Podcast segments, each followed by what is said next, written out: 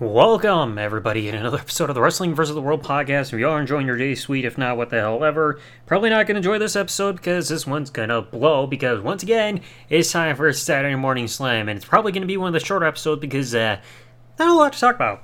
So, November 10th, 2012. This, I'm going to say, is quite possibly the worst episode they've ever done of Saturday Morning Slam due to the lack of substance.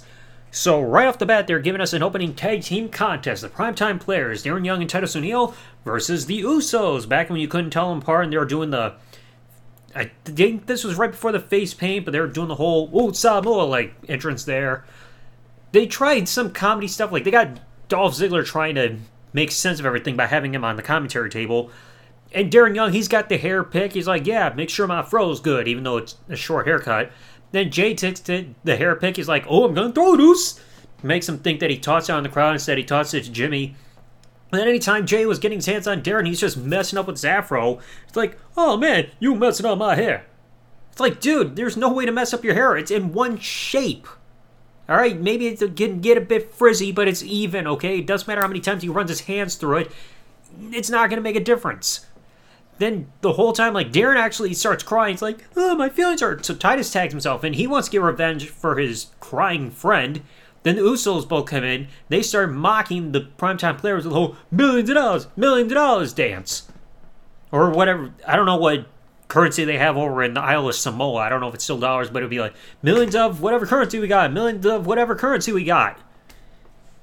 I mean, that would be a weird way to do the dance. So then they come back from break, and again they do the camera cut because Darren Young has like I think it was had Jay in a body scissors. Then Jay's trying to escape, so Darren gets up and drops the elbow to the back of Jay's head when he's got him on the mat. So lovely camera cuts, like always. So then Jimmy gets tagged in. He applies the bum bum on Darren. Something you don't want to do because I believe his ass is already in enough pain as it is. And then Titus just gets in. He grabs Jimmy, pulls him off of the cover. Darren, and then after Titus gets thrown on the outside, Jimmy gets a small drop on Darren, tags in Jay, Uso splash, all that's it. Not much action in this opening tag team contest, don't give a fuck. The next up, you get John Cena cutting a promo backstage because once again his appearances on this G-rated show, the man that everybody blames for the beginning of the PG era, is hardly having any much of a presence at all on this G-rated show. And he's just standing there in a black room thanking the troops. And we get those highlight packages of him being there for tribute to the troops and meeting troops that are laid up in the hospital and all that stuff. So it's like, are they really that lacking to the point where they can't have John Cena come in for a promo in the ring? Instead, it's just like some backstage tape vignette. It's like, oh, uh, okay, same old shit. Then we get the one off thing well, I would say off just because it's finally something other than a match. You get the video vault, and they're talking about the giants of the WWE, but in this case, they're just talking about the Great Khali, saying, oh, he's a celebrity in India. The Big Show, they neglect the fact to bring up the fact that he turns every time anything ever happens. He sneezes and gets yelled at by Vince, he turns heel. Then he flips over Vince's limo and he's sorry, so he turns babyface. Like, this guy does more turning than a doorknob. Could have brought that fact up. And they also mentioned Andre the Giant, guy who had an undefeated streak for 15 years. Okay. And then already, you get to the main event Primo versus the Great Khali.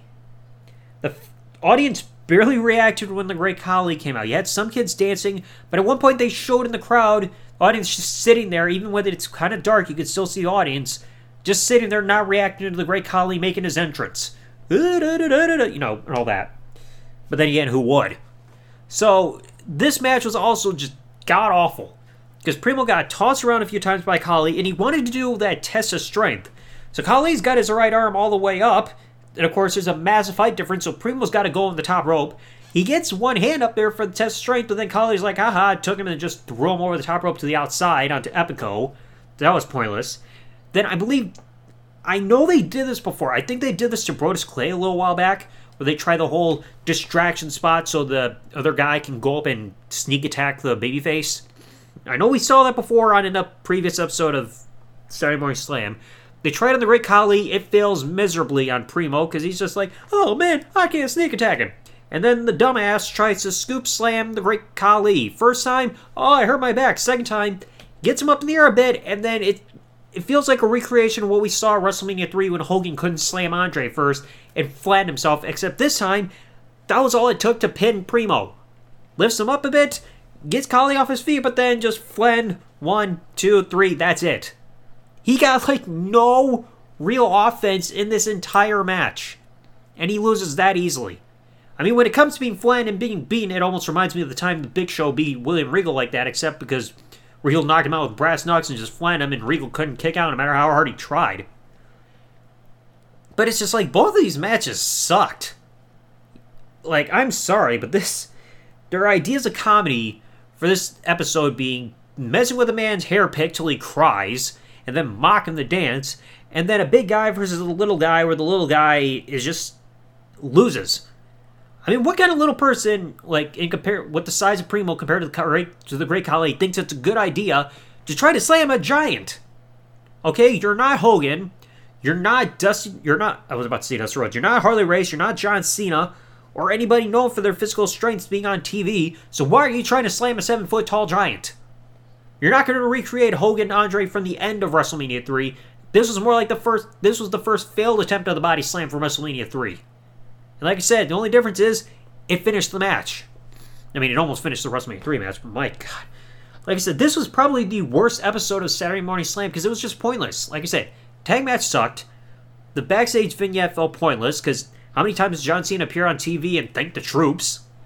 The video vaults okay, yeah, you look at three giants, even though in the preview for before the video hype and everything, they're showing other giants in WWE history. Like you could have talked about the Undertaker. You know, I mean, he's technically a giant, tall guy, undefeated streak, all that shit. And then the main event was just utterly pointless. Like there was no purpose of this at all, just except just to waste time. There was no comedy. Primo looked like shit. So it's Oh my god, this again, this was just bad.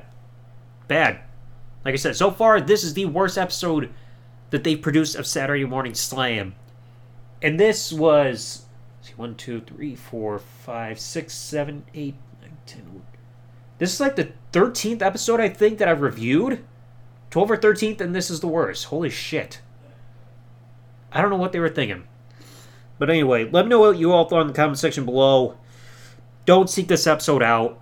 If you're absolutely no value is lost if you miss this one episode so far. I hope that next week's episode at least has something because they didn't even promote the next episode for saying, "Hey, we're gonna see this or that." So anyway, let me know what y'all thought in the comment section below. If you enjoyed today's episode, please remember leave a like, subscribe with the bell turned on if you listen to this on YouTube, or follow if you're listening to this podcast on any other services this podcast is available on. And I'll catch you all in the next one. Thanks for listening. Like, comment, subscribe, folks, and Peace out and good day, everybody. Now I need a fucking beer.